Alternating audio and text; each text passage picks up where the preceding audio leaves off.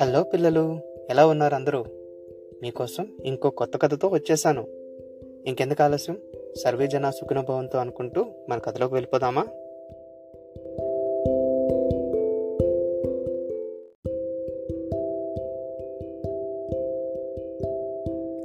ఈరోజు మనం చదువుకోబోయే కథ పేరు పాపం గొన్నె ఏనుగు తప్పిపోయింది.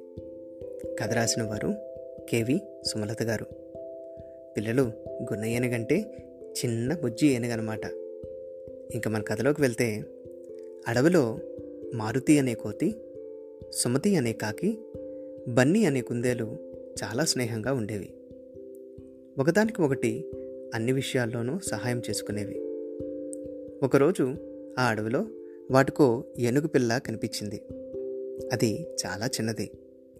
అటు ఇటు చూస్తూ ఏడుస్తూ ఉంది.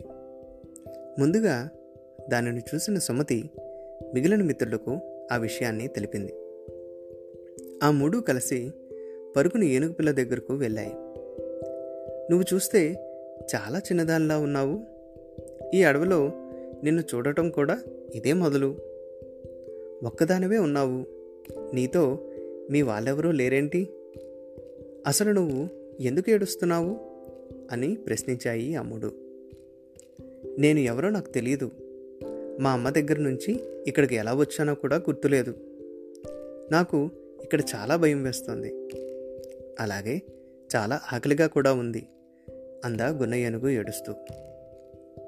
అయ్యో నువ్వు అలా ఎడవకు ఈ రోజు నుంచి నువ్వు మాతోనే ఉండొచ్చు.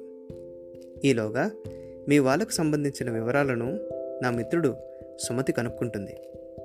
నిన్ను తప్పకుండా మీ అమ్మ దగ్గరకు చేరుస్తాం అని ఊరడించింది బన్నీ.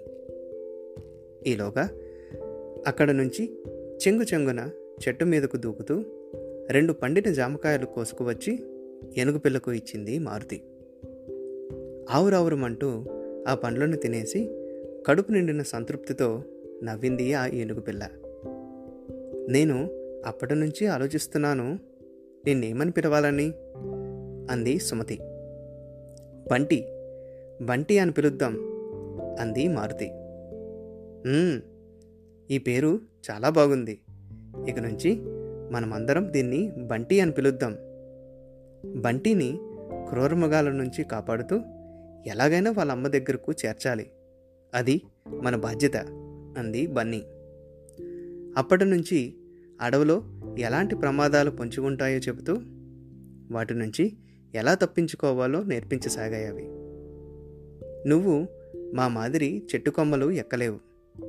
అడవిలో తిరిగే క్రూరమృగాల నుంచి నిన్ను నువ్వు రక్షించుకోవాలంటే గుబురు పొదల్లోనే ఉండాలి.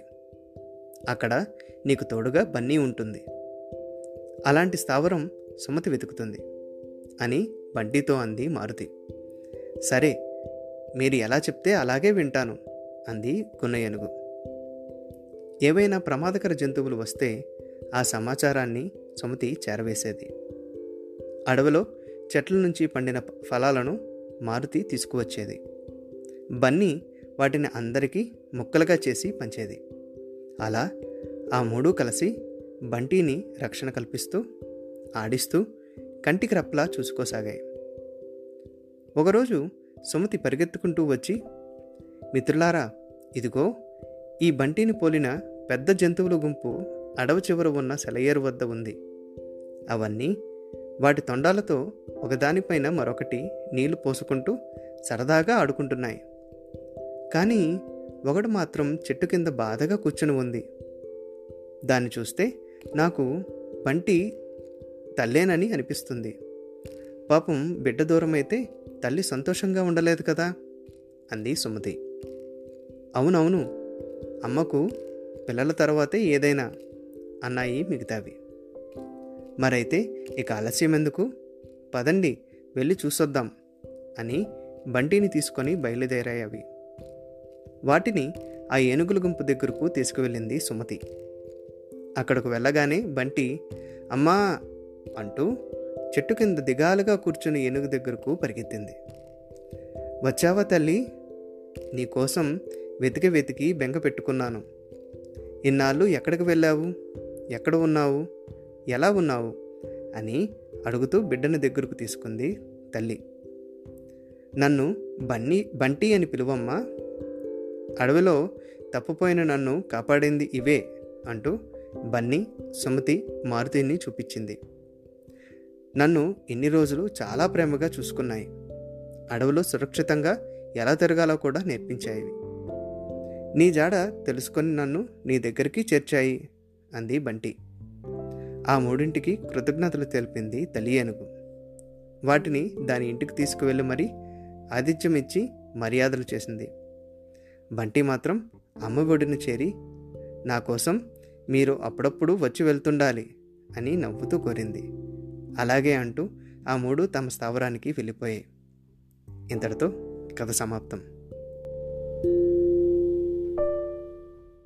ఈ కథ తాలూకు క్రెడిట్స్ మొత్తం రచయితకే దక్కుతాయి. చిన్నపాటి మార్పులతో పిల్లలకు అర్థమయ్యే విధంగా నేను చదువు వినిపిస్తున్నాను. మళ్ళీ వచ్చే ఎపిసోడ్లో కలుద్దామా? అంతవరకు సర్వేజన సుఖనుభవంతో.